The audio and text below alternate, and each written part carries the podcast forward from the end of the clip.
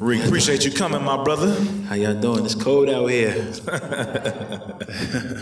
I was telling them, people keep coming and keep getting turned away. They don't know about the, they don't want to read the vaccines, man. Oh yeah, yeah. The mandates, you know, Wisconsin still got the mandates, but um, I live in Miami. It's a free for all. it's free for all out there.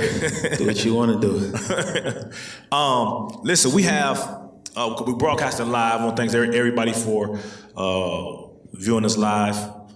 But I want to first start off talking about Rico. Talk about your journey. Just a brief. I know you've spoken about it um, several times, but can you give us a brief uh, walkthrough of your journey into making making to get to your successful point in your career? Well, you know, I think a, a, major point in my career was going to school. When I went to FAMU, I went to Florida A&M University, and flying down there, um, had me closer to Atlanta. And a guy by the name of Will Mathis, who I grew up with, he introduced me to a, a guy named Vincent Searcy, who is based out of Atlanta. And um, so Searcy, that introduction took me to taking bus trips to Atlanta to kind of make it in the business. So being down in that proximity, I think it made it a lot easier for me mm-hmm. to get connected to the music business. But going to Atlanta on the weekends from college was my introduction to, you know, I was around Jagged Edge and I was around Jermaine Dupri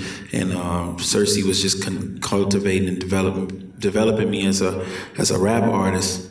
And it kind of is where I got my start and got my the opportunities that were presented to me were were in the Atlanta market, like that early Atlanta market. I'm, I'm telling you, it was myself, Ciara, Keri Hilson, T.I., Young Joc. We were all just trying to make it. Dream.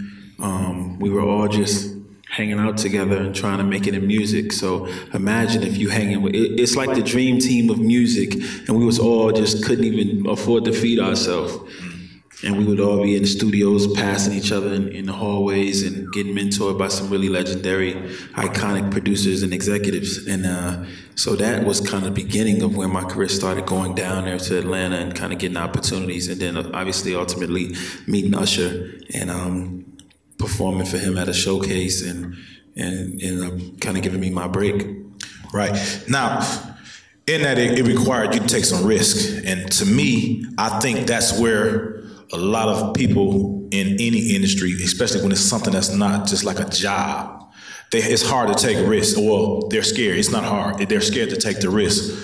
What what was the fear, what gave you the fearlessness to actually take the risk to even jump out the window to say, oh, I'm gonna go to school during the week and then I'm gonna go here on the weekends to try to make something happen? Yeah, honestly, it didn't feel like a risk, you know, and that's the part about it that was that always kind of vexes me when I talk to people. It didn't feel like a risk. It just felt like what I wanted to do. You know, uh, on the weekends, some kids went to parties. I would get on the Greyhound and go to Atlanta. That didn't seem like a hard choice for me. You know what I mean? Right. Or, or Chad would drive me. You know, we went to school together. He was an upperclassman in college, but he was one of those guys who uh, we always joke about the first time we hung out and he took me to Applebee's, and I was just like how we gonna pay for this?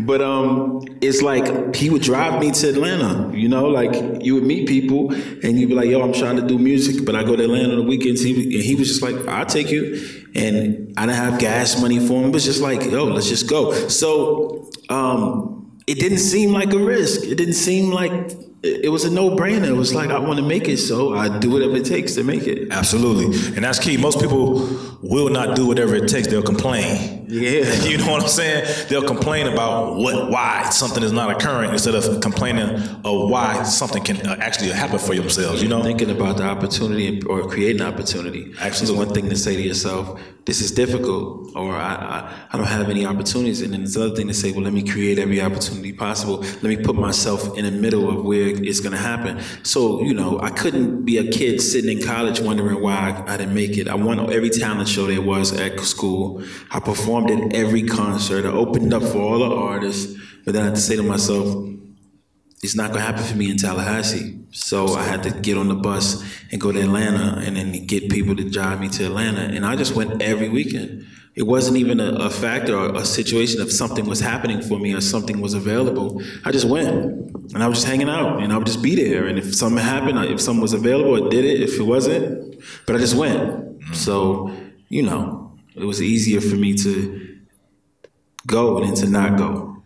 Now, going from Rico Love, the artist, when, when the artistry started taking off for you, uh, when you when you start working with Usher, uh, give us give us insight of your thought process as the artist first, and then I want to go from being Rico Love, the artist, to Rico Love, the songwriter, or how those two intertwine with each other. Yeah. Um, as an artist, I always had an executive mind. So again, um, when the label I didn't feel like was doing enough for me, I had uh, I had made some money off a publishing deal because I wrote a song. I wrote throwback for Usher on a Confessions album, so I made a little money on a publishing deal. So I paid for mixtapes, and I would press up my own mixtapes, and then I would. Uh, uh, I had a Gangsta Grillz. That's back when it was uh, DJ Drama and um, Don Cannon, and uh, I remember I paid for my own Gangsta Grillz. You know, that was fifteen thousand dollars for a Gangsta Grill at that time, and I might have had thirty thousand dollars to my name. So imagine if you took half of what you have in the bank to give to a dream, not to a house, not to a, car, you know, to some mixtapes. You know what I mean? That's not even paying to press them up. That's just paying them to actually do your mixtape and the artwork and all that stuff. So um, yeah, and and it didn't even it wasn't even a huge success. It's just we just did it. But um, one of those things where you just um, the work from being an artist, I always had an executive mind. When I was first signed as an artist, I signed my artist. I signed a girl from Milwaukee named Takara, Takara Hamilton. And I remember being like, I always wanted to be an executive, always from day one, even when I first got my record deal. So it was one of those things that I was just always passionate about breaking artists and establishing acts. It was just a thing that I knew I had to do. So um, as an artist, I still had the CEO executive mind. I had a production mind, a producer mind, a building, uh, you know, establishing and developing type of mindset. And it wasn't a, I didn't have a lazy hustle. I didn't believe, I did, I did honestly, I felt like there was more Usher could have been doing for me at that time. I did, I was a little frustrated, but I feel like, man, you, you're the biggest artist in the world. All you have to do is just do this, or why don't you just do this for me? Right. And, you know, in retrospect, you realize the man took me on tour with him around the world. I performed every night in front of 17,000 people if and what I would say to him was like, why don't you press up some CDs so we can give them away in each market? And and, and he's like, and I was so, so upset. Then I had to realize, why didn't you do it? Right.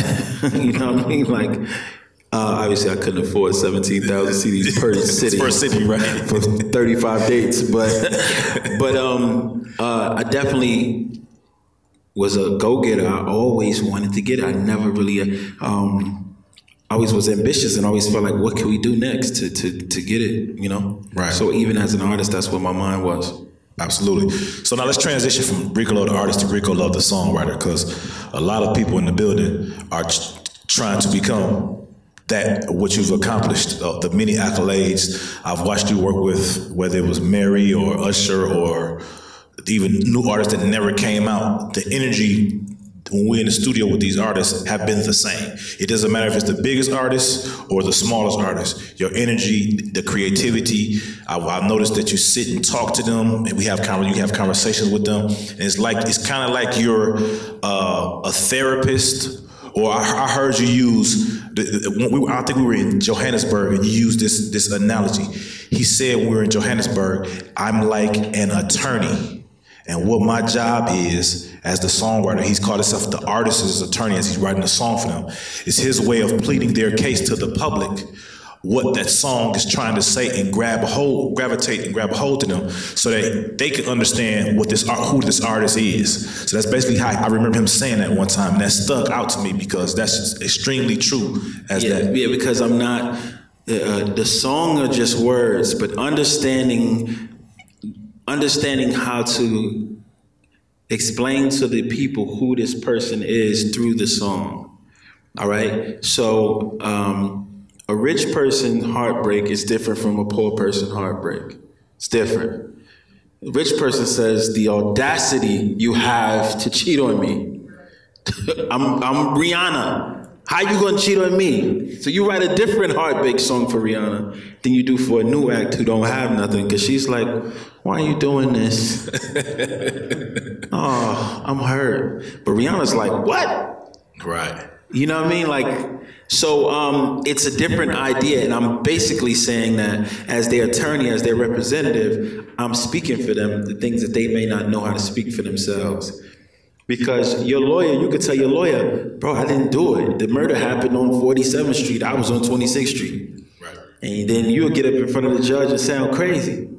But the lawyer knows how to say, I have 15 witnesses who saw my person here. I went and questioned all the witnesses. I have CCTV footage of this person being here. I have this. So you're going and not only saying that this is the facts, but here's the evidence. So that's not saying this is who this is as an artist, but the song is the evidence of who they are. How they how they execute the vocal, how I produce the vocal, how the record translates on radio, how the record sounds against the production. I'm pleading the case for them. I'm not just saying, oh, she loves this guy. How does a person from Milwaukee, Wisconsin, who grew up in this city, whose mother was around, her dad wasn't around, whose parents divorced at a young age, who has three siblings, who had to work a job at N Pretzels in Mayfair Mall, who got fired from here. Like, how does she, all these things I know about this person, how do I plead this case and say, this is who they are, and you can listen and say, I know that person.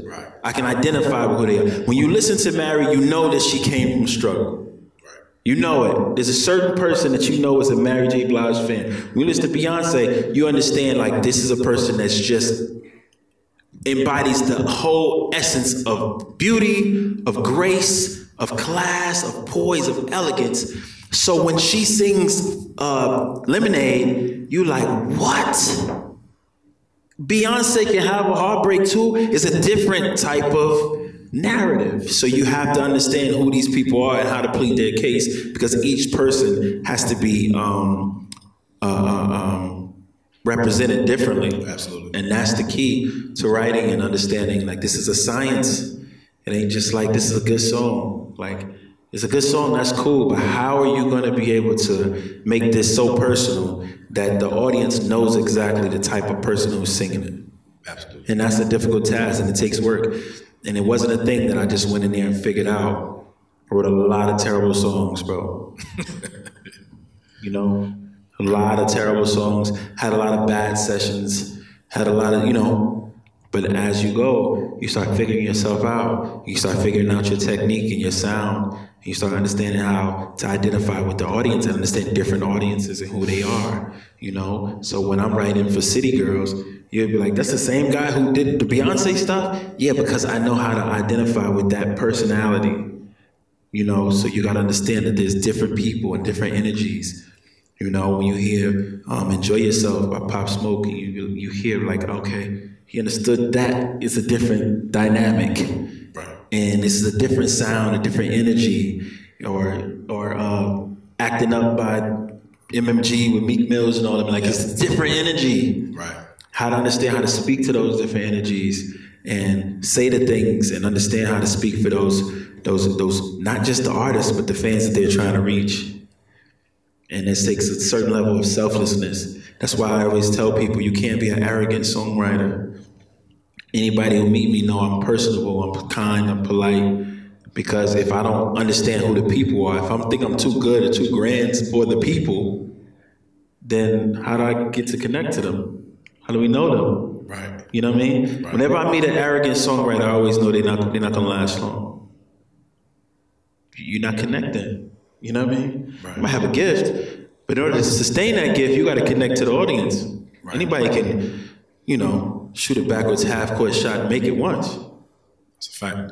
So the artist, you was you were getting into the art of songwriting, Reek. Yeah. You were kind of breaking down the art of songwriting. So in the art of songwriting, what do you suggest are the beginning steps of learning that art? Melody, progression, and understanding how to say the most complex thing in the simplest way ever. All right? Um, or how do you say the most simple thing in a way that's never been said before? So these are two things. I got to say the most complex thing in a simple way, or I have to say the most simple thing in a way that's never been said before. I'll give you an example. I wrote a song, and the premise was if you're good to me or if you're bad to me, I'm okay. As long as you with me, right? Now the lyrics say you could be a sweet dream or a beautiful nightmare. Either way, I don't want to wake up from you. Now I took something that was like either you can be treat me amazing or you can treat me terrible. Either way, I'm cool as long as you're here. Now that's a simple concept. It's ridiculous, but it's a simple complex. So, but concept rather. It's a simple concept. But how do you say it in a way that makes a person say, Wow. Now imagine a girl who's going through that. Imagine a girl in a terrible relationship with a guy who treats her horrible, but every time she he tries to leave her, she's like, okay, but don't leave. And if I say you could be a sweet dream or a beautiful nightmare, either way, I don't want to wake up from you. Dream, nightmare. Sweet dream, beautiful nightmare. Sleeping, wake up. It's all those things that come together and it's saying that thing. It's simple. You can treat me bad or you can treat me good. Either way, just treat me. There you go. So that is the way you kind of take um, ideas. Um, there's a song, "And I Miss You," like the desert misses the rain. That's just that right there is like, whoa. That is genius. I didn't write that. I wish I did, but it's just like you find ways to say things that is like I could easily just say, "And I miss you." That's it. And missing you is such a hit all the time, right? Anytime you write a really good miss you song, you literally could just say, I'm missing you. That's just, but to say like the desert missed the rain is like, Jesus, that's really missing a person. And when you're experiencing that, when you're in the middle of that heartbreak, in the middle of that, you need something that helps you explain it because you don't have words. That's why when you, if you ever notice, you go to a concert and people are crying and um, emotional because you're connecting to somebody who spoke to you in a point in your life where you felt the most uh, desperate, right? So you're saying, I love Mary because when she's saying I'm going down, my whole world's upside down. It's like I was going down, like I was going through that, and I was connected to that. So your job is not just to write something that sounds cool. Your job is to find, write something that's so compelling that it causes for a person to decide today that I'm going to live and not die. And I know that sounds super extreme, but I'm telling you, it's that serious. Like if the song is saying to you, I don't even know what to do, but I heard this lyric and it made me understand that I'm not crazy. Somebody else feels this way. She spoke for me. He spoke for me. And if the music does that and it connects to the people that strongly, it's almost like saying, okay, I want to live today because I didn't want to live and then I heard that song. Or I went to the concert and I saw 16,000 people around me who feel just like me, right? When we feel like we by ourselves is the most difficult and loneliest uh, uh, feeling. So when you feel like oh wow, it's other people that feel this way. I don't think I should. I think I should be here, or I think I shouldn't give up. Even let's not even go as far as stream. as life or death. But the reason why I want to go life or death is because that's how much the job is. That's how important the job is. Because you can literally help people decide whether they're going to be here or not mm-hmm. from a song. You know what I mean? A great song is like a hug. It's like a held hand. It's like a kiss. It's like a kiss on the forehead. It's like a, brush across the face. It's something that comforts a person and makes them feel like I didn't think anybody understood me, but you sang that song and I knew you got me. And that's how serious it is. So if you think about what the art of the song is, is how do I take something, an emotion that a person thinks that they feel all alone themselves and make them realize like I'm not by myself. The reason why Lemonade had more of an effect than so many other heartbreak projects is because you don't think Beyonce could ever go through that. Yeah. Like, no, it's no way. I'm in here wrestling and arguing with this baby daddy of mine, and Beyonce is too. what? You know what I mean? You know, then you like connect to her a whole different way. That's what music should do. It should humanize it for you. It should make you think it's like, wow, this I, I didn't know that a person of that stature, of that level, of that, I look at her like this and she's crying too. Oh, you know, so Absolutely, I agree 100, percent man. He's dropping jewels. I hope y'all catching them now. He's dropping them. If y'all ain't catching them and putting them on your watch and in your in your ears, that's on you. But he's giving them to you now. He's getting his jeweler jeweler on. So I got a, another question stemming off of that. I like to ask people, what is when you're doing your work? What do you consider the hard work of it and the hard work of it? It, the hard work is showing up every day. When you get there, that's the hard work, right? Because this business is extremely unforgiving. It's extremely unforgiving. I'm going to give you an example. I had maybe 48 hit records, right? Um, 2016 to 2000 and 2016 to 2000 and maybe 18. No, it's 215 to 217. I didn't have a hit at radio. Now, mind you, I sold 156 million albums. I got Grammys and all these things. And you go out and people will say, "What's up, bro? What you been up to?" And I'm like, "What? Like, I could stop today. I'm solidified." But that's the hard work. Is people. It's an unforgiving business. Who cares what you did before? What did you do today? I had a situation where I didn't. I went away. It's not even a long time if you think about it. I went two years without having a hit. When I had my next hit, which was um, was it missing my G, uh, Gucci missing my woe, and then I had um, uh, City Girls um, twerk. twerk. And I remember when uh, people, I saw somebody write, "Man, Rico, about time Rico Love had another hit," and it was like. What?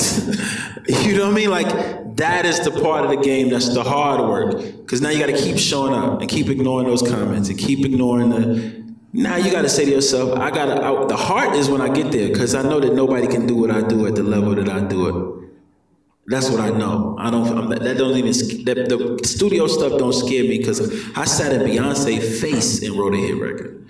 And I don't know if you know how hard that is, but she is an intimidating figure the most kind and polite and loving artist I've ever worked with, but intimidating because she walks in and she she puts her back down and she says, "All right, what you got?" And I'm like, "Oh God, what do I have?" Because she's like, "Yeah, impress me, go." And I was able to do that Nothing scares me in that booth, in that studio. Like nothing scares me there. But it's just a part of understanding how relentless and heartless the audience is. You know, the computer, the keyboard gangsters, you know, the ones who got everything to say about like imagine somebody coming up to you who never done anything in their whole life saying, damn, bro, you ain't had a hit in a minute. He's like, bro, you never had a hit ever. Right? what are you talking about? And that is the part that's the hard work.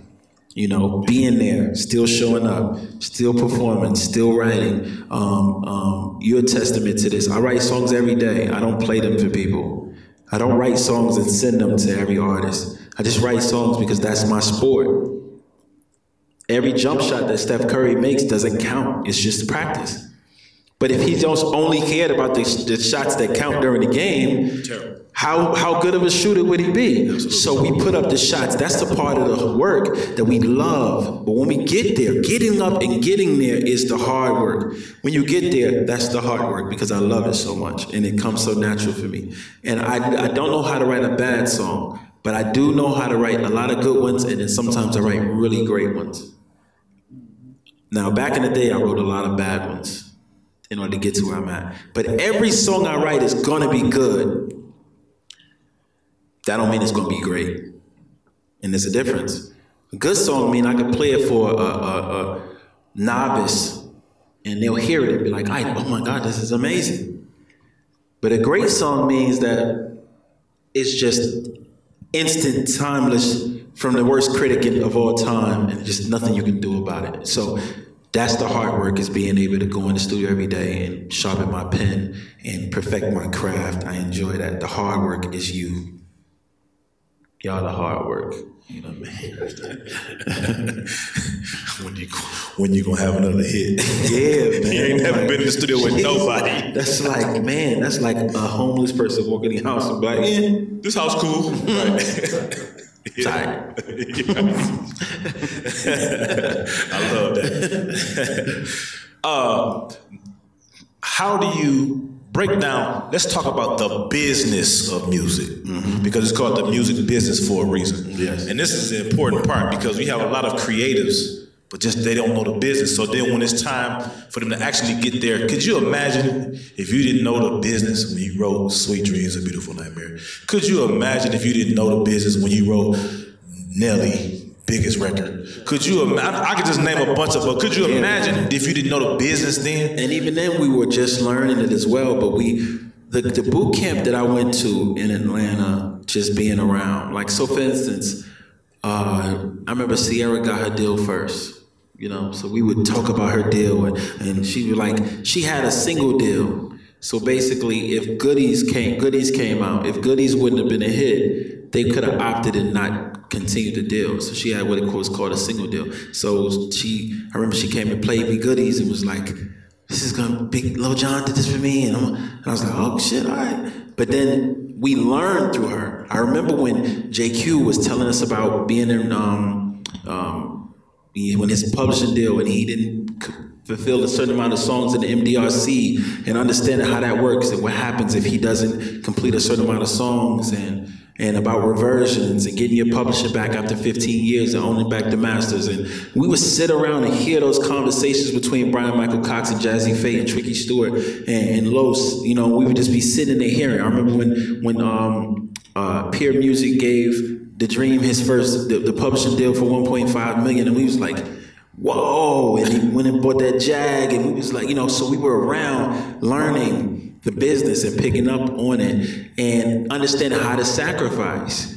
You know what I mean? Like I remember when um I, I wrote I co-wrote a song called Seduction on the Confessions album, and um Usher's Usher's management at the time is his came to me and offered me five thousand dollars for the song, and I was like, but I'm already broke, so five grand. If I say no to five grand I'm, I'm still broke. But if I take yes to five grand, I'm gonna be broke next week again.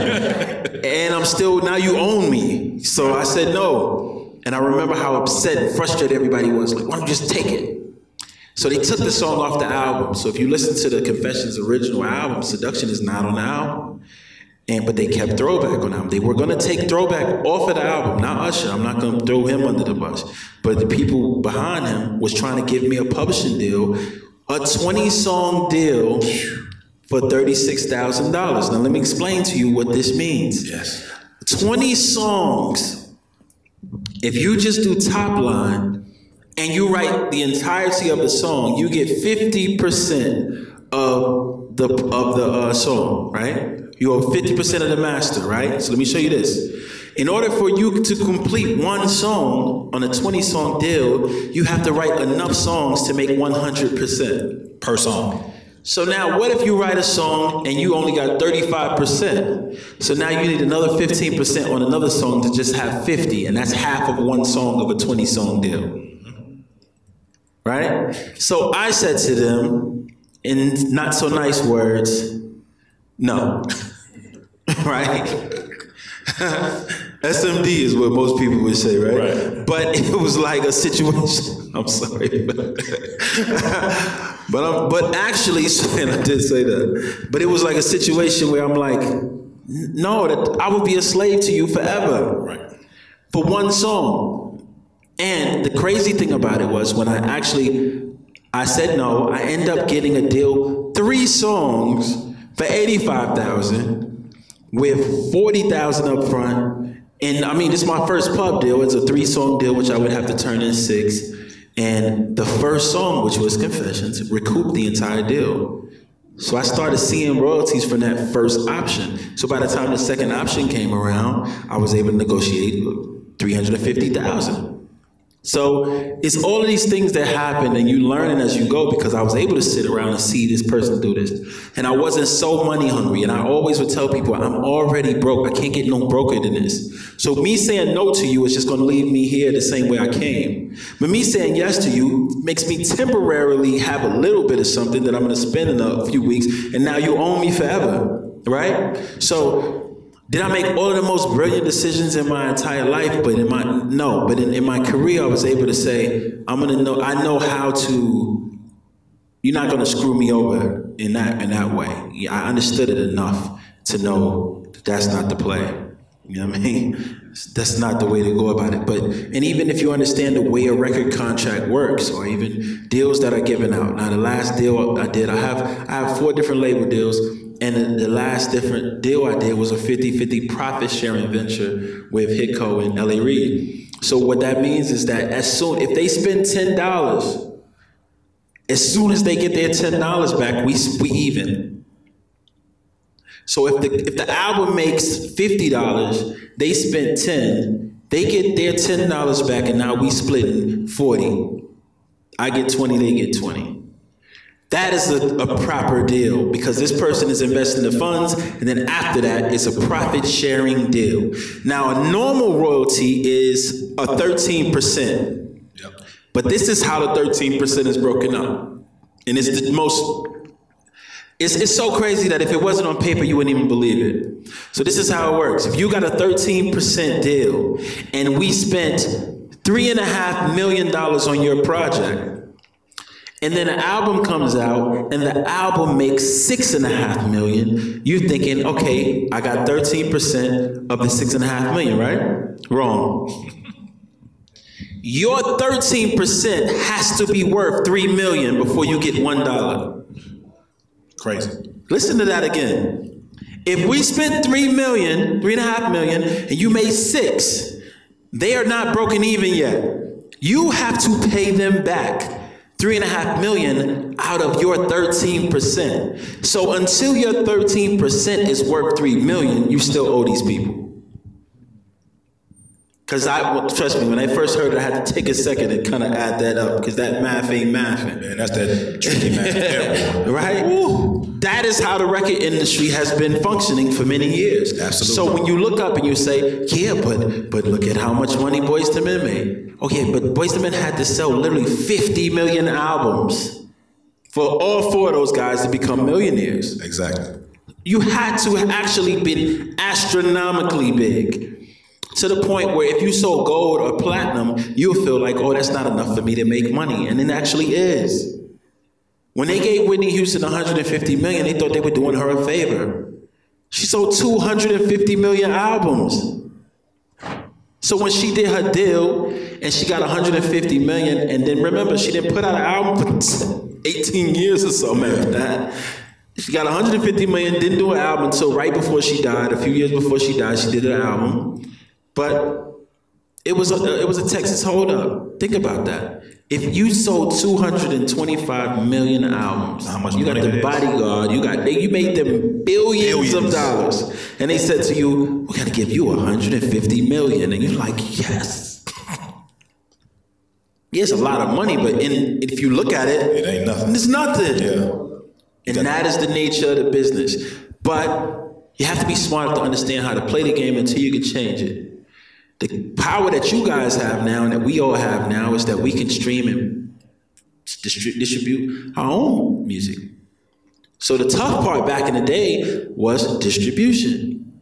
Who's going to pay to make 150,000 CDs, records, albums, tapes, promo, touring, wrap the vans in each city, market it here, pay for radio? Now you don't need that. You literally go social media and can go viral. The record companies have not even figured out how to break an artist via social media. Absolutely. They don't know. If they did, all of their acts would have already broken. They have no clue. So much so that they won't even sign you if you don't have a million followers anymore. Because they need you to be able to do their work for them as well. Yep. So it's about understanding your power in today's day and age, understanding when you can give a little, and understanding where you got the position to be able to say, no, I'm not accepting that. that's where understanding and learning the business goes comes into play because being around a long time, I was able to see a lot of people make some great decisions, and I was able to see a lot of people make some terrible decisions. I was able to make some great decisions, and I was able to make some terrible decisions. And in doing so, I think um, gave me the wherewithal to know how I can oh, advise others. Right. So great. I hope y'all got that. So do not sign that deal. Unless it's with me. Say unless it's with me. Us.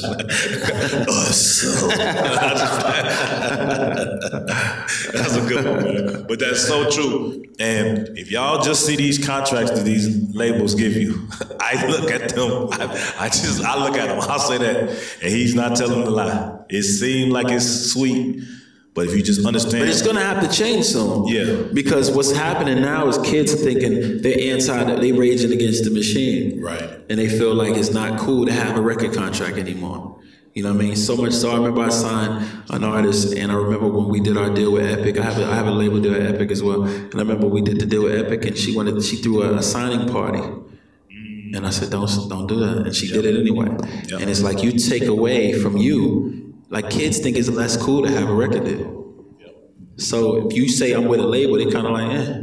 Yep. But if you say I'm getting out the mud, I'm grinding, I'm out here, they want to support that. So I think the mystique, having a record deal, if it's the right one, is not a bad idea sometimes to have somebody to help you and give you a boost to be, you know, if they if they're gonna put the marketing dollars into your visuals and things like that that you don't want to pay for, then yeah, maybe it's good if you can make it make sense for you. But sometimes the look and the imaging of it, maybe it's good to sign a deal and act like you don't. When Rich Homie Quan first signed to Def Jam, they acted like he was an independent. And then when he put out all those records, it seemed like he was just this new independent kid. He had already signed to Def Jam. So much so that Def Jam played the game that they act like they did a bidding war for him. They had already had him signed. They understood that this is the music and entertainment business. This is show business. Let's put on a show. Let's act like we didn't need to, we about to sign this person to give him all this money. Man, we signed him man three years ago. and we just been working it underground to make it look like he's independent. And that's it's just a business. Yep. Smoke and mirrors. Smoke and mirrors, the hand is quicker than the eye. Question from the audience says, how can we get inside of songwriting camps?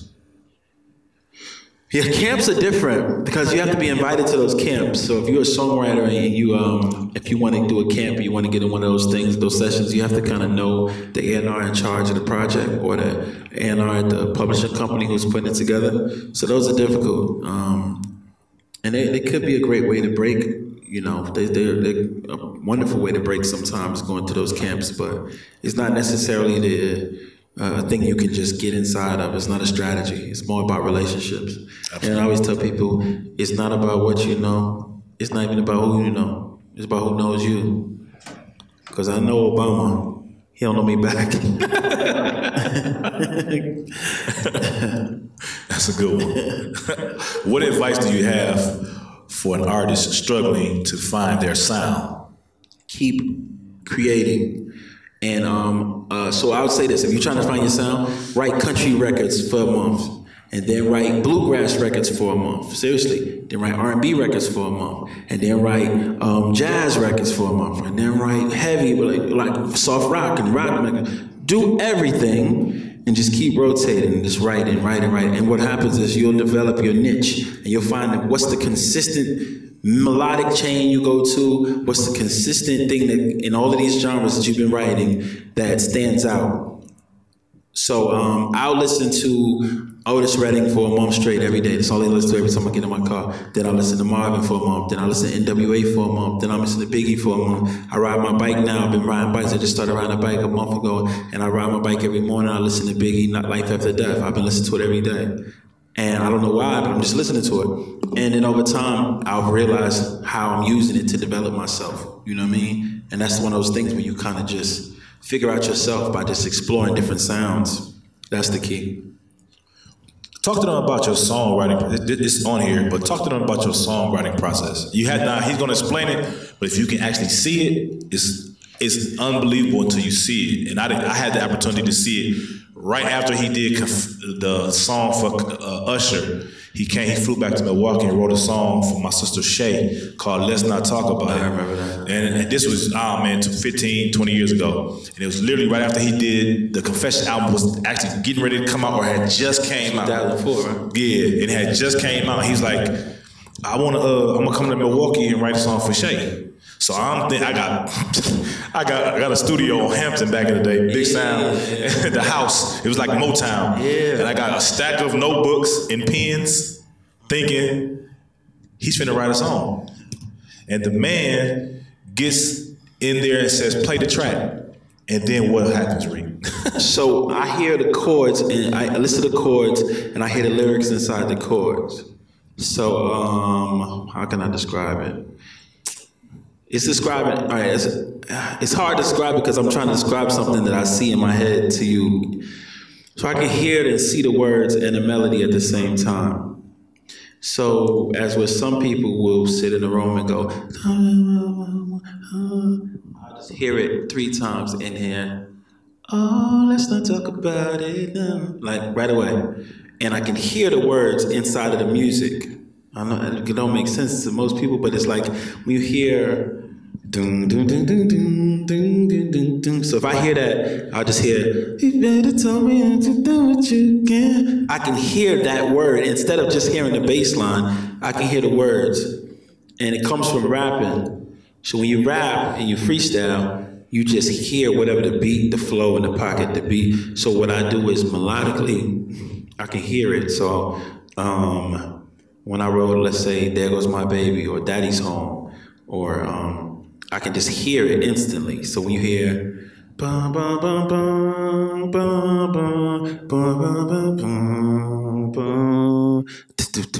and I go, "There goes my baby." Oh, girl. And I might not have to look at you. I'll go, oh, girl, at you. You don't know how good it feels to call. You know, and I can put it together naturally. So when you're watching it, it looks like I already wrote it. And that's why most people are kind of bugged out about my process. Because if you see me do it, you'll think to yourself, all right, he must have wrote that in the car, or he must have already had that. But it's kind of like, um, it's either gonna come like that extremely quick or it's not gonna at all. And that's okay. So if I hear a progression, um, and I don't write to beats. So when people get upset when they're like, Can I see some beats? I don't write to beats. I write to chords. So me and a guitar player or me and a piano player will write a song faster than the guy who's sending me some tracks. Because it's too busy, it's too much going on. I'm writing just to the progression. And then after we wrote, well, after I wrote the top line to There Goes My Baby, then me and Jim Jonsin built out the music. Because if you can write the song to the chords, if the song can exist on its own, then the production is just about n- nailing how it should sound afterwards. The most difficult part is the top line. If you got a top line, you could change the music until it gets right. If you got a great lyric and melody, you can figure out how to make the music work. But you, I don't care how good the music is. If that lyric and melody ain't working, you you don't have a song. So I believe in writing to the chords and then figuring out everything after the fact. But if you, the reason why he's saying it like this is the process is, um, I've been doing this so long that it kind of like still it seems it's very natural for me. But I do understand when people see it that why they're so mesmerized. It's like a show. It's like you watching a person think of something and then out of thin air and without hesitation, just go in the booth and um, do it. Yeah, and it, um, I'm, the first time I saw it, it tripped me out. I ain't gonna lie to you. I like, ain't no way he just wrote that. Yeah. And And, was- wrote a lot of bad ones too, though. You know what I mean? That shit ain't always matching. All right, this one, this question says, um, Tragic. uh, MK Music Economy. What steps do you believe has to has to be taken for Milwaukee to grow in its music economy? Um, I know people expect you to say, "Oh, stop hating on each other." That ain't never gonna happen. But it's just not nowhere. Everybody gonna hate. It's just how it is. You know, uh, it was a point where I used to come here and guys would create problems with me. I'm like, bro, I just seen you last week. We was cool. Like it just the jealousy is always gonna be there, right? But I think in order to under, to thrive in the city is understanding how powerful you are if you just exist in yourself. What does that mean? Put out your music here and build the following here and get the fans here and, and do the shows here. And don't chase the radio. Just make the music work. Understand how long all right if you are if you at a record label and you have million dollar promotion and marketing team it takes still four to six months to break a record. So if you're independent you could expect that it could take a year or two to break a record that's okay. When I first heard Boo'd Up by Ella Mai, it was four years before it came and hit. She was opening up a show for Kehlani in a, in a place called Revolution Live in Fort Lauderdale, Florida. And she sang this song that kind of stood up to me, and the crowd knew it. I heard it four years later on the radio. It takes time. So the problem is, you put out a song, and then after a month, you say, Man, nobody supported me. Well, it's, it's, companies that got millions of dollars in marketing that still takes them six months to a year to break, break a record, and sometimes the record still don't break. Mm-hmm. So if you don't have that, you have to understand I might have to put in my footwork on this one song for two years. That don't mean I'm not gonna put out other songs. That's not what I'm saying. Keep putting out music, but understand I'm still targeting and working this song. If you understand that process and keep working and working and working and working at that song, and then say I'm only gonna focus on Milwaukee, and then I'm gonna do Racine, then I'm gonna do Waukegan, then I'm gonna do Kenosha, and then I'm working. Before you know it, I'm getting booked three, four times a week in one state. Now, what does that booking mean? That means that I'm getting 2,500 at this club, 2,500 at this club, 1,500 at this club, and I just made 10 grand in a week's time doing music. So now what does that mean? I get to quit my day job. So now I quit my day job, I get to focus solely on music.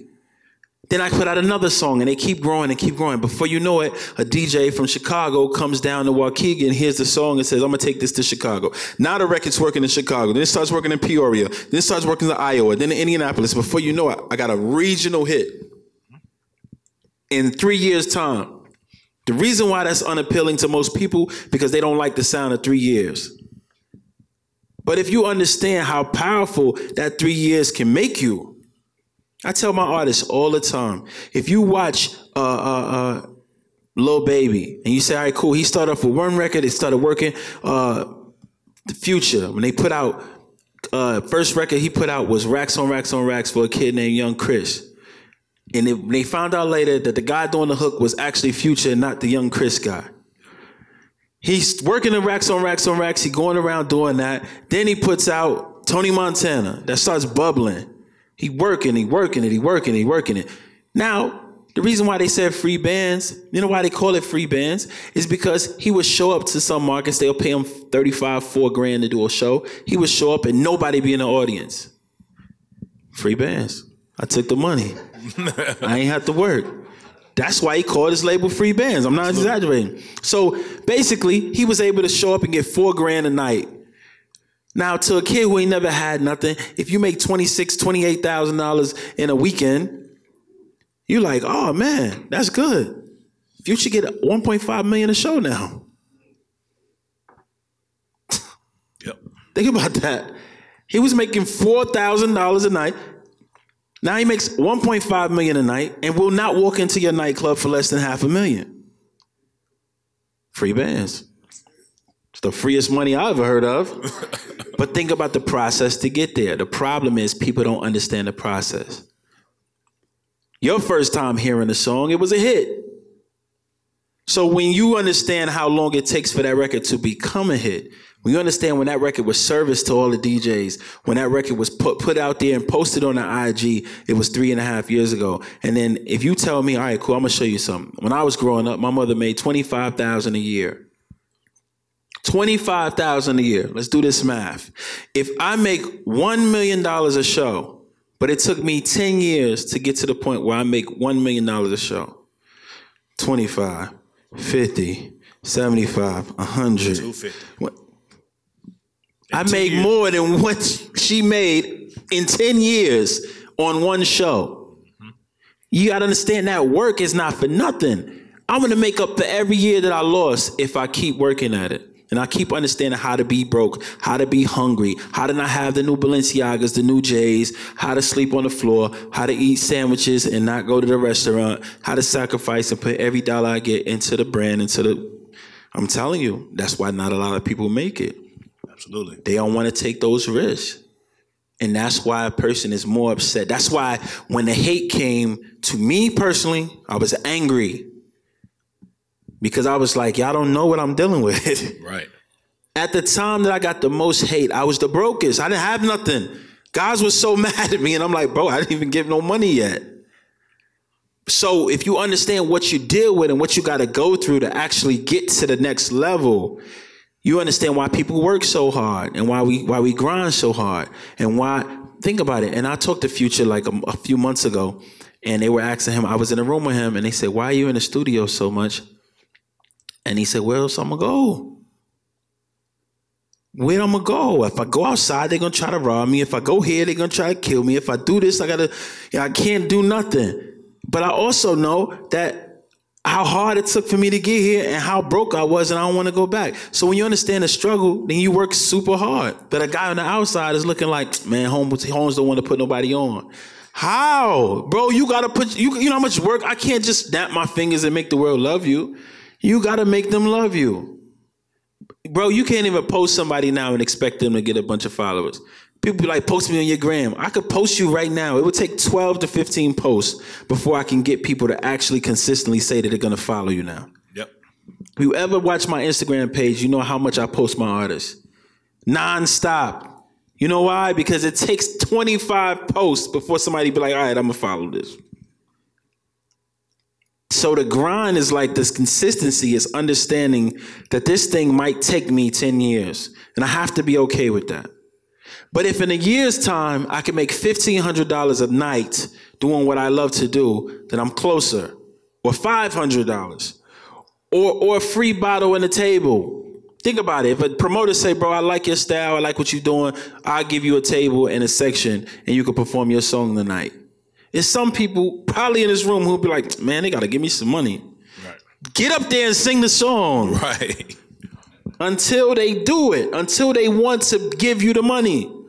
I talked to Big K.R.I.T., and Big K.R.I.T., when he did his tour, he sold out the tour in 20 minutes. He said, When I first went to Plano, Texas, I did a show, and it was 15 people in the crowd. I did the next city, it was 15 people. Next city, 15 people. I came back, it was 50 people. Next city, 50 people. Next 50, 50. Came back, was 150 people. Next, came back, it was 300 people. Next, came back, it was 3,000 people. What if he would have did the first run and said, "Man, you know what? This nobody came to the show. Everybody was tweeting me saying they was going to come and nobody came. They not to come sometimes. It happens. Absolutely. Or they'll come for the first time and then the next time they won't come. It happens like that. So you got to understand the momentum. And I'm to say this last thing about that. I was just telling the artist that I was speaking to today. There's a girl named Lonnie P. She from Milwaukee. She's super fire. Teenage girl. She like a high school girl. She to be special. And I told this girl how important consistency is in this business. And I'm gonna show you this. If I opened up a pizza shop across the street and this pizza was amazing, amazing pizza. And for the first two months, um, I got up to a, a 70, 60 person a week clientele consistent. And then September, October, I go, I'm going strong. November, December, I close it. Then I pop back up in January and say, okay, we open. And now 30 people a week. And then I close it down again. Then six months later, I open it back up and I say, all right, cool, we back open. And then now 15 people. Every time you stop, every time you stop, you got to start over again. Every time. When people saw Trey Songz blow up on the I'm Ready album, they don't remember the I'm Just Gotta Make It album. They don't remember the Superwoman record that came out that didn't perform. They don't remember all. He had to do all of that and create the Trey's Angels and do all that stuff and build it up so that by the time Invented Sex came out, it wasn't just that that song blew up. It was like all of the people that I've been gathering for these past five to six years all came together and agreed that I'm good and showing the world that I'm good. And I had one record that the masses loved. And then when the masses looked up and seen the show, and when the masses show up to show because of one record, they're gonna look around and see everybody knows all the other songs. You're like, what's all these other songs? What? You just now know about Trey? We've been on Trey for five years. Mm-hmm. Now I gotta go back and listen to all the music. But imagine if he would have stopped. and then came back later with Invented Sex and it blew up. That's one song. Bro, you know how stressful it is to have one hit record? I do. they don't know. You know how stressful. If I didn't have a catalog of hits to play for people, you know how lonely that show would be waiting to get to that one song? Mm-hmm. you gotta build it up. You gotta put in the work, put in the time. You gotta be prepared for things to be looking really good on Monday and really bad on Friday and then good again Monday. It's how the game is. And by the way, nobody cares. Oh, my, my mom had just died. Damn, sorry to hear that. Next thing, my brother was murdered. Oh, bro, sorry to hear that. Next thing, because everybody's going through it. Everybody's stressing. Everybody's crying. I'm sorry that that happened to you. But at the end of the day, there's a corporate office over here that don't care that humans even exist. Absolutely. If they could have robots sing these songs, they would pay to make the money. They, they would do it. So all the stuff you're going through in your day, bro, I'm sorry, because I'm a great person. I don't care either, by the way person to person, I hate that it happened to you. But if you're trying to make that as a reason why I should listen to your record, no, bro, because I don't care about that from in that pers- perspective, and nobody does. And I hate that it's that way, but that's the business. If you tell me, bro, this happened to me the other day, but I also went that same day and did this, this, this, and the third. Now you now you talking. Okay, now I want to hear what you got to say.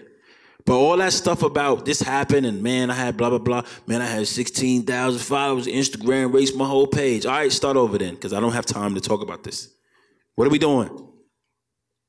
Keep going. It's a grind. Some days the grind is good. Most days it's bad until it gets good again. And the worst thing that ever happened is to have a extreme, extreme level of success right away. Yep. Because now you have this disenchanted idea of what the life is going to be like for you. I put out Settle Down years ago, and I thought, oh, that joint popped off. Next one I do, they didn't even play it one time.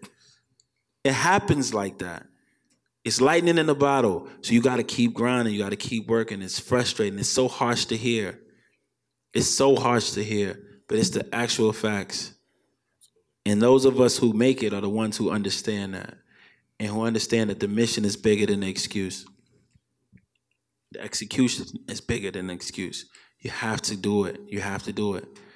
Oprah, raped, molested, tried drugs, was a crackhead. Her mother didn't love her, didn't take care of her, didn't do nothing for her. She was in a racist um, um, market doing radio, I mean, doing um, newscasting, broadcasting. She picked up a drug habit. She went through all of this stuff. So it's really nothing you could tell Oprah. If you came to Oprah and say, yeah, you know, my mom didn't really like you. Me, she'd be like, mine didn't either. yep. Oh, I was sexually assaulted at a young age. Me too. Hates that it happened. It's not a nice thing to happen, but at the end of the day, what's going to happen next? That's up to you. That part is up to you. You have to make that decision because every story that you can tell has already been told. And that's the part they don't tell you on PBS. That's the truth. And it ain't pretty. And that's a fact. we just we were just traveling yesterday and I was on the phone with a particular person, an individual, and they were telling us telling me everything wrong about a product. I'm like, but these people want a product though. so I got to find somebody to get the product. Just say you can't do it, my my, my, this individual. Yeah, and. I got to go get somebody else. You got to you got to understand that. Um, yeah. Especially when it comes to us, when when you show up to work, when you when something happens and your job tell you, all right, cool. Uh, your, your, your family member passed away. All right, cool. Three days. Go to the funeral. Come on back. We need you back here, but you ain't back on that day. They gonna be like, hey, what's up? Where you at? Oh man, we end up the funeral, end up going. In. All right, cool. One more day. I need you here tomorrow. You not here tomorrow? Listen, bro, don't come back. Do you think that they don't care that your family member died? Yeah, I'm sure the supervisor is, is feels bad that that happened to you. But these people want their money. They want to get make their profit. Absolutely. So what are you gonna do? Why is it in corporate? You make sure you have your ass back to work. But when it comes to working for yourself, you want everybody to feel sorry for you. That's the craziest thing in the world. You'll go work a nine to five for somebody and do everything they tell you to do when they tell you to do it on a sick day with your leg cut off. But for yourself, you you stand to benefit more in this situation than everybody, and you won't sacrifice for yourself the same way you will sacrifice for Walmart. What? How much money they got? They don't need you. You need you more than they need you. Absolutely. Come on, man. Get. And it's crazy how we've been programmed to believe that we got to show up for them and don't show up for ourselves. I'm showing up for me. Crazy. That's a fact. That is a fact, man. Hey, I hope y'all caught that. if y'all didn't catch that, I mean, I don't know. I don't know what to tell you. If you ain't gonna bet on you, why would I put my money on you? That's all I'm gonna say. I'm gonna leave it right there. Let's go to the next question. Um, this one says, when you're writing a song for someone else, do you always have an artist or artists in mind to pitch to? No, no, no. I just write every day. I'm writing. Um, honestly, I don't even play the songs that I write for artists. I always write new songs when they get there. But when I'm writing songs every day, it's not for anyone. It's for me to be better at writing songs. If it just so happens that I hear something that I think could work, or if somebody says, I really want a song about this, and I'm like, damn, I just wrote a song like this. Maybe I should play it for them. That's a case that that'll happen. But when I write music every day, it's just so I can be a better songwriter. That's it. It's not just so I can sell every song that I write. And some of them do sell. But I have literally thousands and thousands and thousands of songs on hard drives, on hard drives, on hard drives that nobody's ever heard because I'm just doing, I'm writing every day to make sure I'm a better writer. And that's a fact. It was so much so that I was like, bro, you remember this song? Man, I forgot I even wrote that. You remember this song?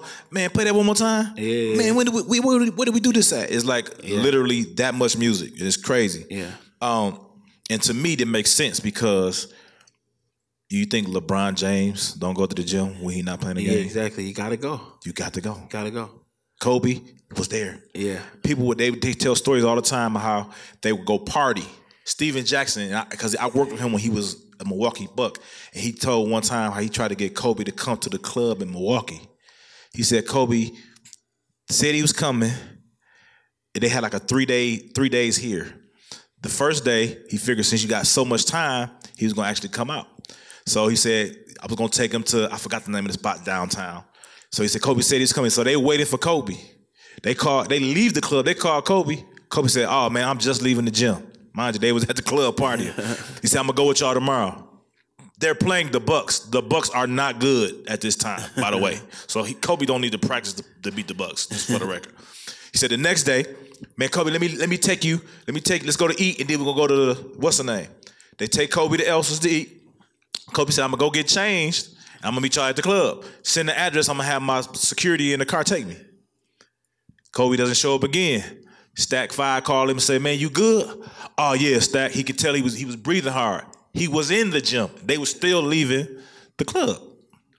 Next night is game night. Kobe dropped 50 on them. you know what I'm saying? So Kobe let them party and he dropped 50. And he didn't have to. It was the Bucks, not the good Bucks now, the Bucks back then. You know what I'm saying? So that's the difference. And that's the difference in a, a Rico Love songwriter and other songwriters. he gonna if Rico do step out and go somewhere, I'm telling you, we're going back to the studio. Yeah. Yeah. We leave, we leave the studio, we're going back. So we're gonna take your break, get you something to eat, but make sure you sound mind because it's time to go back to the studio. So make sure y'all don't miss that, especially those who write for themselves and try to write for others. Make sure you in that studio. You got to live in the studio. Gotta live in us too. Got to. Uh, let's, let me go to go back to my questions because I had a good one for you. Um, when you transition from songwriter, even though you're not, even though you're still a songwriter, to to CEO, what was that transition like? Because I want people to understand the concept in between the balancing act of the two, and then I'm gonna ask you another question after that. One more about Yeah. that. The most uh, the thing about it is like I said, when I first signed my first deal, I I signed an artist. Um Takara Hamilton. She's from Milwaukee, Wisconsin, actually. And I remember I signed Takara when I first signed to Usher. So it was before I even had any hit or any success. I always saw myself as an executive, and I remember um, BJ Hortman, singer. Me, me and him would move down to Atlanta together. I remember telling BJ, like, bro, we love basketball. Let's start a label and let's call it Division One, since we love basketball. And I think he said to me something like, um, "Man, you thinking too big. Like we not even on yet." And at the time when I heard him say that, it sounded foreign to me. I was like, "What?" Like, cause I didn't think myself. I didn't think of myself that way. I always thought of myself as already like made it. So, and not like in a sense of not working hard, but in a sense of like, why wouldn't I do that? Like, I could have a label too. So, um, I did the label, and it was always a thing I was passionate about. And I remember when I did my first label deal with Universal. Sylvia Rhone gave me a, a deal and she got fired from Universal maybe two months after she gave me my deal. And I remember negotiating Monte Lipman and A- it was Avery and Monte, right, over at Republic, and they had to give me three hundred and fifty thousand to leave, because they they wasn't they didn't want to have they would rather give me three fifty than keep me. Not because the music was bad, it's because they just didn't want to have anything that she had signed over there. So things like that happen. I just always had that mind. So I always think to develop acts. The mistake I make is that I signed a lot of talent and I didn't understand how to sign uh, perseverance. So when I see a person, I'm seeing the talent, but I'm also looking at myself. I'm looking at what I could do with them the thing that I missed out on is understanding that I can't give you that hunger and that obsession. I'm obsessed. And everything I do, I'm thinking, oh, that'll be a dope video. Oh, that'll be a dope melody. What's this song? I'm in the club and I'm I'm shazamming like, what's this? I'm in a restaurant and I'm like, what song is this? You know, um, how can we use this? How can we not you know so um when people don't have that you know fame is seductive man you know you and it's a beautiful thing and it's attention and it's you know attention is beautiful it feels good when people look at you and think that you're great so if people are more addicted to that feeling than they are to the the actual process of getting there you know it's it's hard so as an executive the most difficult part is convincing a person of how special they are. And when you know how special you are, you know that this this needs to be cultivated. Stars are born. Superstars are made. Absolutely. You cannot be born a superstar. No, you have to work to become a superstar. So having a record company and especially coming from the era that I've came from, you know, and when I say this, I'll tell you this. I always wanted an artist as hungry as Usher. I've never met a person. Beyonce and Usher are the two hungriest people I've ever seen. And I'll give you an example. We were on tour. Um, Usher sold out shows every night. Usher makes about three and a half million dollars a show on the tour, and selling out stadiums and arena, selling arenas, merch, and all this stuff. That's the take. I don't know how it's divvied and all that, but it's just a lot of money that's being made. The reason why I'm talking about the money is to show you like how much it means nothing to him. so we on tour and we are in a Cincinnati, a market, a B market that most people wouldn't even think twice about. Usher had a really bad show that night. Now to the fans, it wasn't a bad show. To them, it was just it was Usher. Like they didn't know, but to us, it was funny. It was like, oh, he messed up on that part. Oh, he did this. Oh, he ran out of breath on that part. Oh, he did the handstand and didn't hold it long. Oh, he did. So we all was kind of like backstage laughing. So after the tour, after the show, we backstage, we on the buses eating pizza and talking and having a good time. And then 35 minutes go by, we still backstage. Usually we get on the bus, go to the next city. An hour go by, we still backstage. I'm like, what's going on? Two hours go by. So if you understand how touring works, the, the there's a curfew. And for every, I think, minute or every hour, it might Every be hour. Every It's hour, Yeah. but I think it's minute after a certain time. Every it may be hour, but after you charged. So the venue would charge Not a little you charge, like 20,000. 10,000, Yeah, 10, something crazy. 15,000 Yeah. an hour, or is it either t- 3,000 a minute? It's some crazy number that they charge you for every time you go over. That's why if you ever see people, if you ever get close enough to the stage, you'll see a clock. if you ever go to a big concert, either in the back of the stage where the soundboard is or close to the stage is a clock. And it's basically telling them, all right, the show is two hours long, but sometimes the artist will start talking to the crowd and kind of prolong. So you have that clock to say, bro, the curfew after as soon as this clock go down to zero, it's gonna go negative, negative one second, negative two second, and you got to pay. That's how much you not getting tonight, right? So he's we not moving. I go inside, and uh, Usher is on the treadmill singing his whole show while he's running because he had a bad show. That's the artist I want. you know what I mean? It's like a, an obsession. It's like I don't have bad shows, so I got to get this right. This don't happen to me, so I'm gonna do what it takes so that it won't happen again. And I don't know if it was him punishing himself or him training himself, but either way, I learned something that moment, and I was like, now I think about it a lot. So as an executive and owning a record company, that's the most difficult part is finding the people who really want it that bad. And I have an artist named Wifey Baby, who's a rapper from uh, Atlanta, and I think she's that. I think she got that that hunger, who's that that obsession, that like, nah, whatever I need to do, I'm gonna do it because I want to win. So the executive part has always been a dream of mine. I grew up admiring Andre Harrell and Puff Daddy and Russell Simmons and, and watching, you know, um, all of the greats, you know what I mean, establish their companies. And it's always been a dream of mine to help and develop and cultivate acts. And I think that obviously it's, it's a lucrative business to get in if it works, but more than anything, the idea of creating something or seeing something in someone early and then the world seeing it later is, is that's the thing I think I'm obsessed with more than anything when it when it comes in respects to breaking a, a record company. Makes sense. Makes sense. now, in going into the executive side and the record company side, um, hold on, I got um Lonnie P on the side. See if she can uh, grab her. Be free. Can you go get Lonnie on that on that side? Um, on the executive side of things, having having the frustration of putting together projects for artists, then they change because they start to get a taste of fame. What? How do you make adjustments for things of that nature? You can't adjust to that, man. Yeah.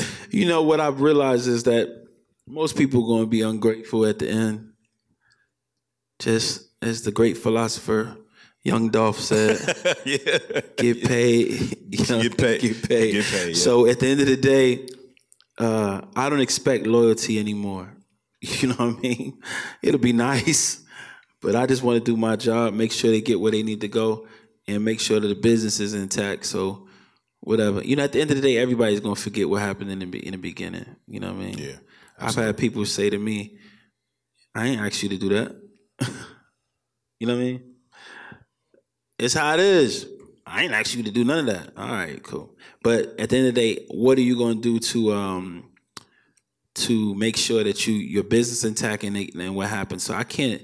I had artists I wrote and produced and developed, and the album came out and did really well initially, and after that, I couldn't tell them nothing. And then after that, so and you haven't heard from them since. You know what I mean? So that's the nature of the business. Most people don't get it. You know what I mean?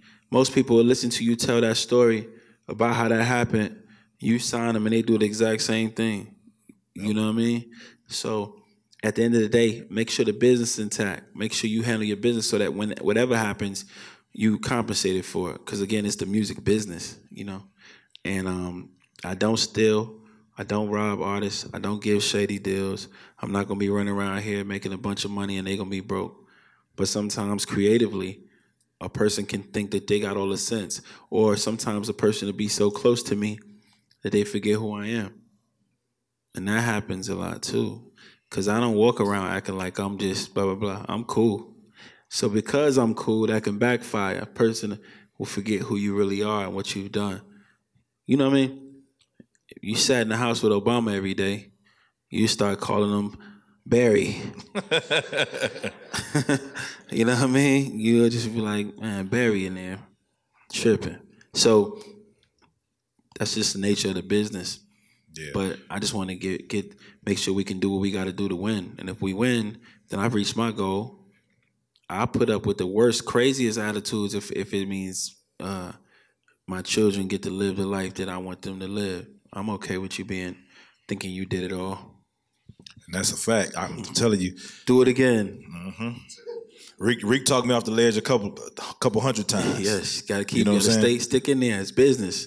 You know, I had people tell me that I ain't do nothing for them, and I can Right. show them messages of them crying on my phone, thanking me in the beginning for changing their life. A year later, it's like, man, I didn't need you for none of this. Absolutely. Those words, man. That's how it happens. You know, it's the game. And also, even just writing Yep. or just writing. Like I remember did a I did Nelly Just a Dream, and after that, you know, he didn't even call me for the next album. I remember doing Kelly Rowland Motivation at that whole album. She didn't call me for the next album. You know what I mean? Like I remember doing Last Train to Paris for Puff, and then when the next project he was working on, he even called me. Doing their biggest records, and it wasn't like I was cold. I was still killing it.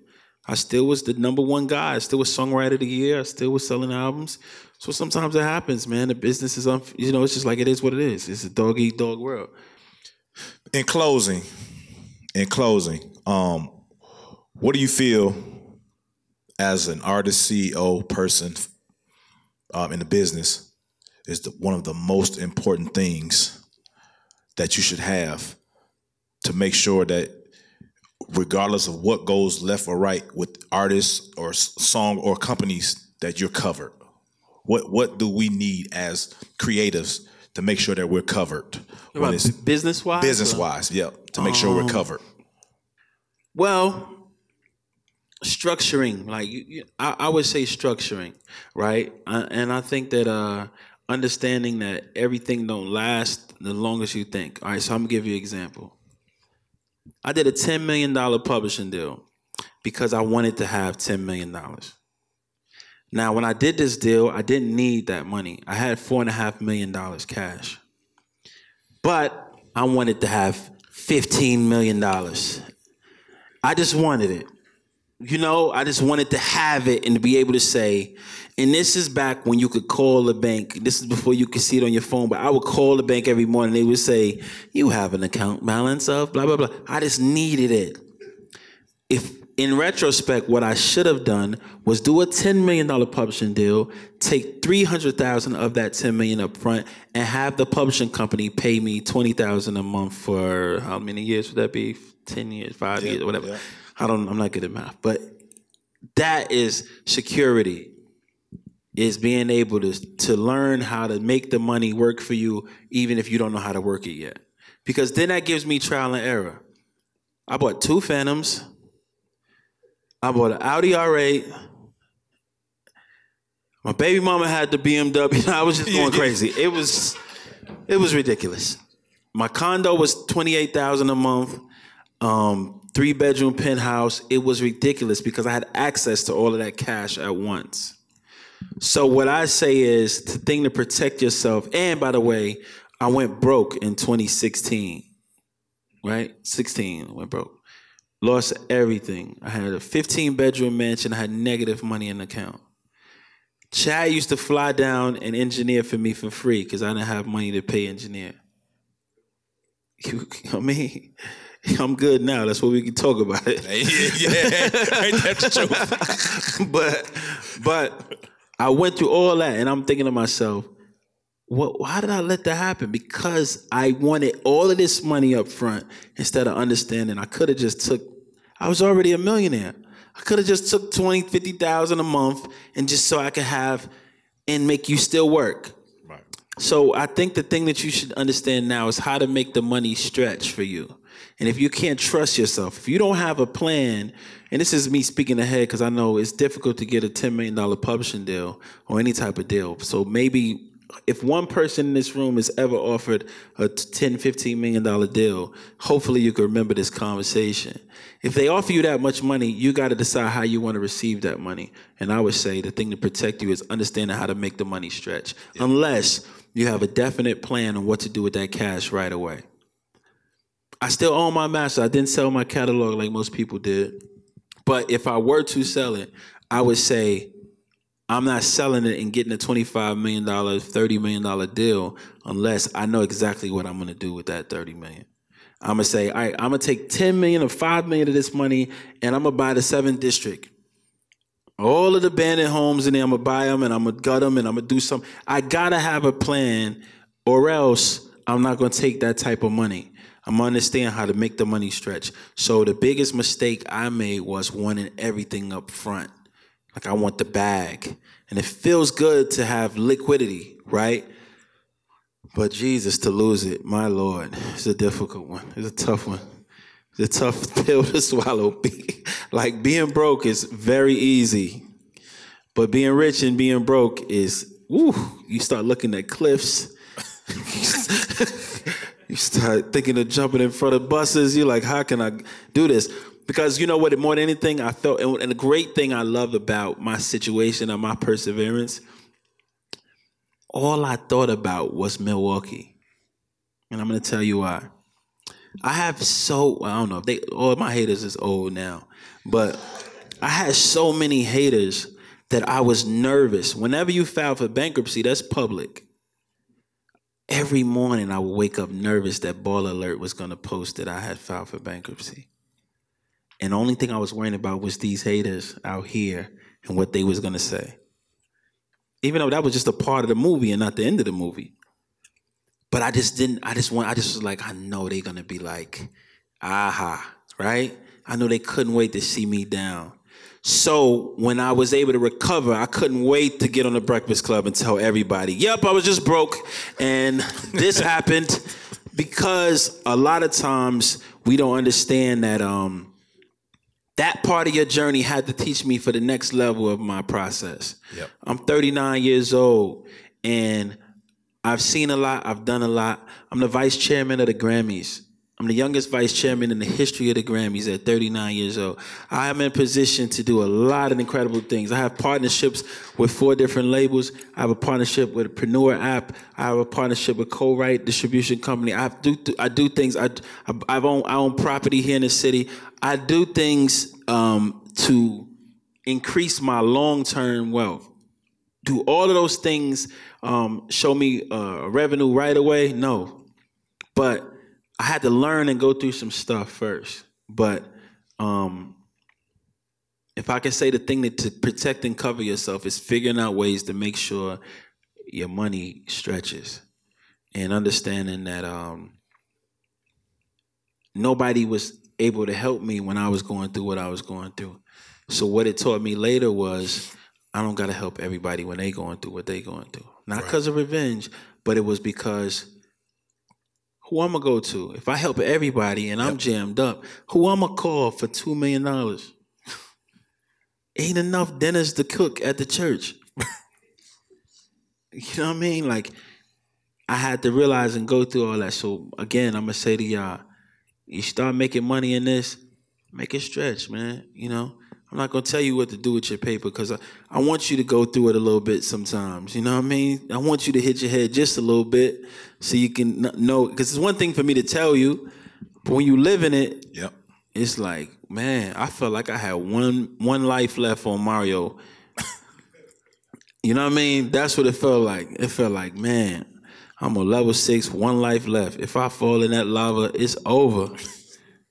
and that process, it kind of uh, gave me an understanding of how to move and how to operate and recovering from that process and being able to sustain myself. And still, I still go through things with people trying to take stuff from me and try to do things. You know, it's a lot of stuff going on. You know what I mean? So I'm going through a divorce currently. So anybody ever been through one of those know how how tricky those can get. You know what I mean? So it's like one of those things where you got to figure out life and figure out how to make that money work long term and think long term, and also understand that you might fall down in the middle of your story. You know what I mean? If you look at success, if you look at if you look at your life, if you look at life being from that point of the wall to that point of the wall, and then you look at um, two years of being broke and filing for bankruptcy and losing a mansion and going all the stuff I went through, if you look at it as this much space that it took in the long term of things, it doesn't scare you as much when you realize, oh man, I got this much to go. right? So look at life as that wall to that wall, and look at the period of struggle as this much. If you struggle for 15 years, that's that's much.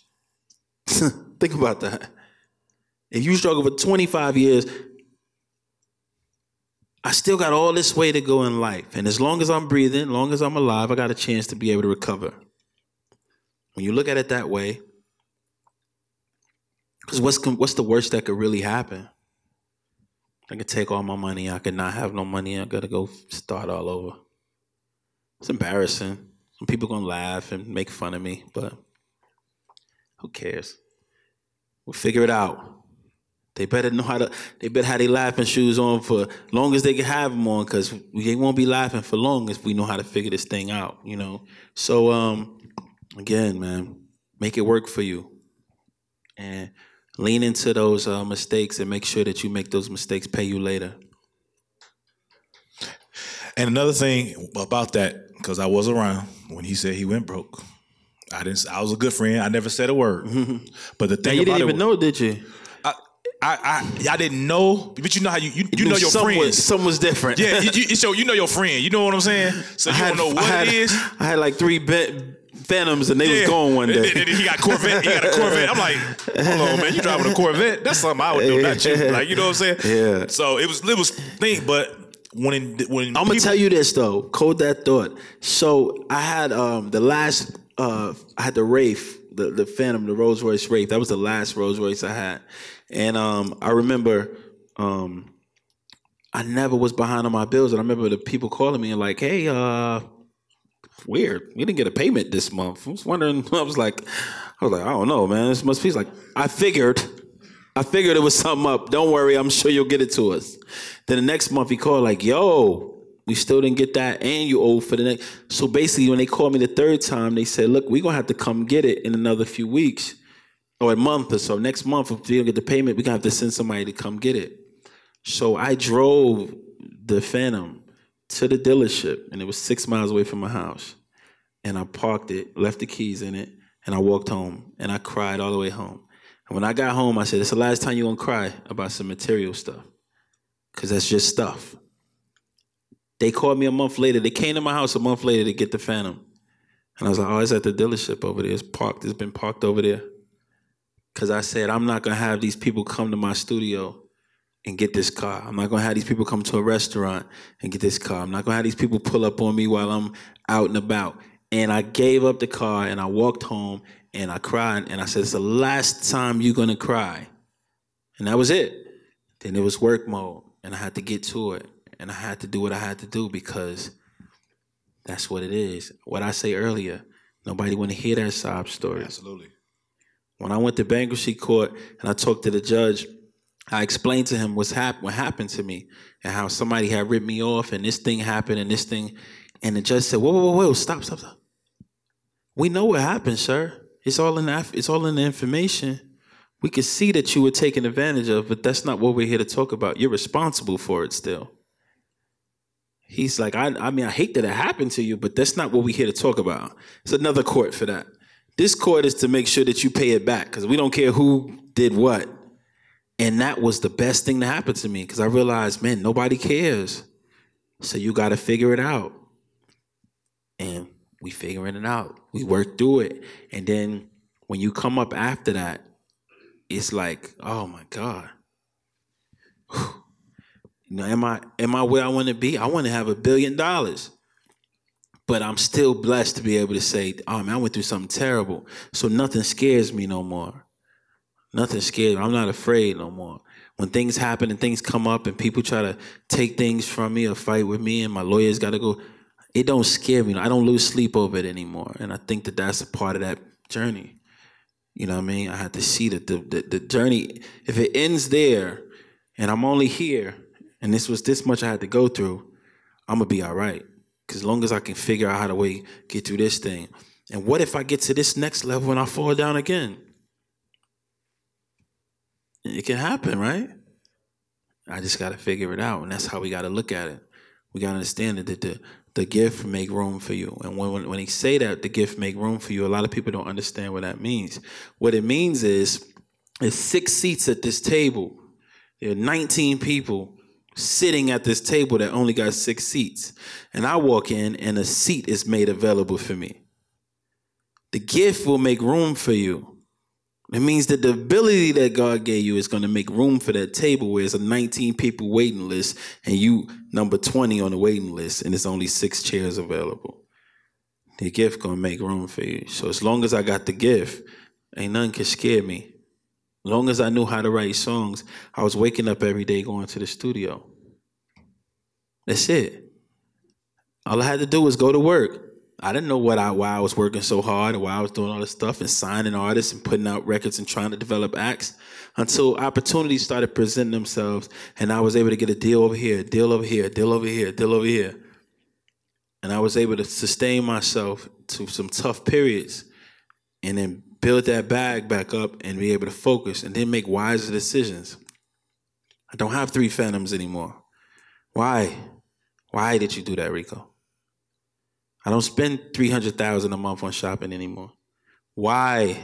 That's stupid. I don't go to the club and buy fifty bottles and spend 60, 70,000 in the club anymore. That's stupid. And don't drink nothing but water. And drink and I'm drinking water. Stop all the bottles. Don't drink. Don't even drink none. It's just like you start realizing that this little portion of my life is preparing me for this next level. And when I get here, I'm gonna be able to reference that to know why I don't make the decision that most people would have made. That's it. I remember being in the club with legends where I was popping hundreds of bottles and watch them just kind of chill and not spend no money. And I'd be like, damn, why he not? Now I'm that guy in the club watching these young guys go crazy, and I'm like, hey, you'll see. you'll see. You know, so yeah, man. That that uh, experience is the best thing you can keep with you and understand how to make this all this shit work for you, man. Cause it's it can be tumultuous, but as long as I'm breathing, I'm good.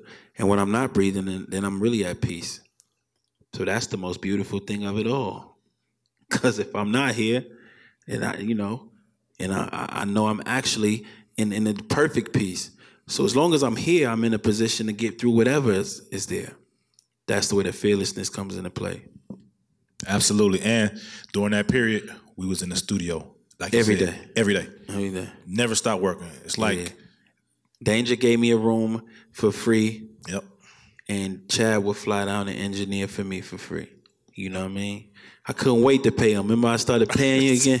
He's like, hey, what you got going on? I was like, well, I'm booked. Man, it don't matter. I'm about to send you 10000 Yeah. I said, for what? Yeah. Man, don't worry about it. It's on the way. Just send me your, like, okay. because he was down when it was bad. You know what I mean? So when it, it was a beautiful thing to be able to pay my brother, you know, and and do the Mia project and give you Yep. checks and you know. Yep, yep, I think you worked like ten days on that thing. You didn't even really I have to work. I didn't even earn the money, But to be it was with cool. you. Like it was like, good to be able yeah, to just yeah, yeah. do that. But so um, and I'm gonna say this one last thing. When I went through my difficult times in life, I knew that I had a clean face. I never stole from nobody. I never took from nobody. I never was a, a bad person. I was always friendly and polite and kind. So when I was going through it, I could ask people to do stuff for me and they would do it. So just be careful how you treat people. You know what I mean? Because it'll come back around and you won't be able to get those uh, favors that you might need to be able to get you through your hard time. You know? Absolutely. Absolutely, man. And you gotta really you gotta really realize in those situations when they come, you really know, like some, I heard somebody say out there, you really know who ride with you. Mm-hmm. And a lot of times God put me in people's life. He takes me out of their life when they're at their highest point, but then he puts me back in at their lowest point. It happens with a lot of people that I consider friends. When Rico was at his highest point, I wasn't around. Mm-hmm. You know what I'm saying? When he was at his pinnacle, I wasn't there. I was re- I was removed because what God had for him wasn't for me at the time, Mm-hmm. and what he was doing was building me up stronger with what I I, didn't had. front on them though. Don't get it. no, no, it wasn't. had nothing, story. no, no, no, no, no, no. Tell it right. No, it wasn't no. like I was like, you know what? No need for you anymore. No, it had. See you when I'm broke again, buddy. nah, it wasn't like that. No, it, had, it had nothing to do with him. What it was, what I realized, what it was, was that there are certain people in your life that God put in your life for reasons, and God. Everybody's not as strong as our strong friends or strong uh, uh, what do they call it? confidants in your life. Yeah. So he has to build up people, and the only way he can build up people is to remove them and put them through things as well. Yeah. So that's what he did. He removed me from what he had going on through myself. I removed me. He didn't remove me. I removed me.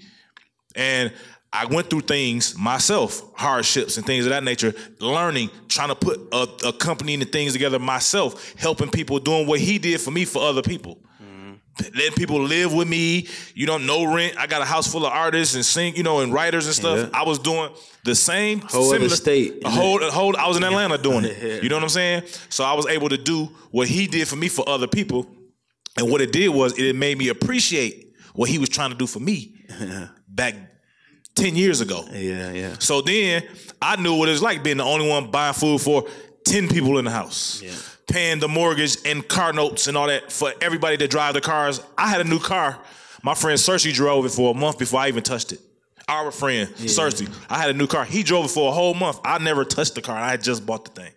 So it's just like it, what it did was it, it, that I needed to be removed so I can learn. Steward, good steward. Yep. So then steward. when it was time to jump back in, it was like, dog. And I said to him, bruh, first of all, let me apologize. Because I was dead wrong. Right? First thing I did. Hugged it out, we apologized, we talked. When you friends, you could do that. You can and yeah. you gotta hold accountability. So the first thing I did was apologize. I told him I loved him and I was dead wrong, and I apologized, my brother. But let me tell you what I learned on the way. hold on. Yeah. hold on to your hat. We about to turn a sharp corner. Yeah. So, and then we got into that conversation. And I said, dog, I see what you was trying to do and how you was trying to do it. And I went through it too, trying to do it for other people. And now I get it. Mm-hmm. So what we doing?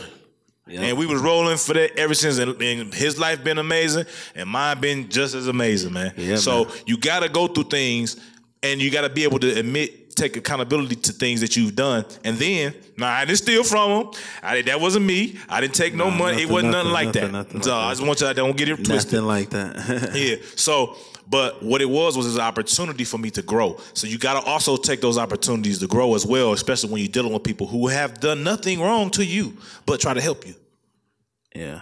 And then it's going to happen to you. So then you know how to take it on the chin when it happens to you as yeah. well. You understand what I'm saying?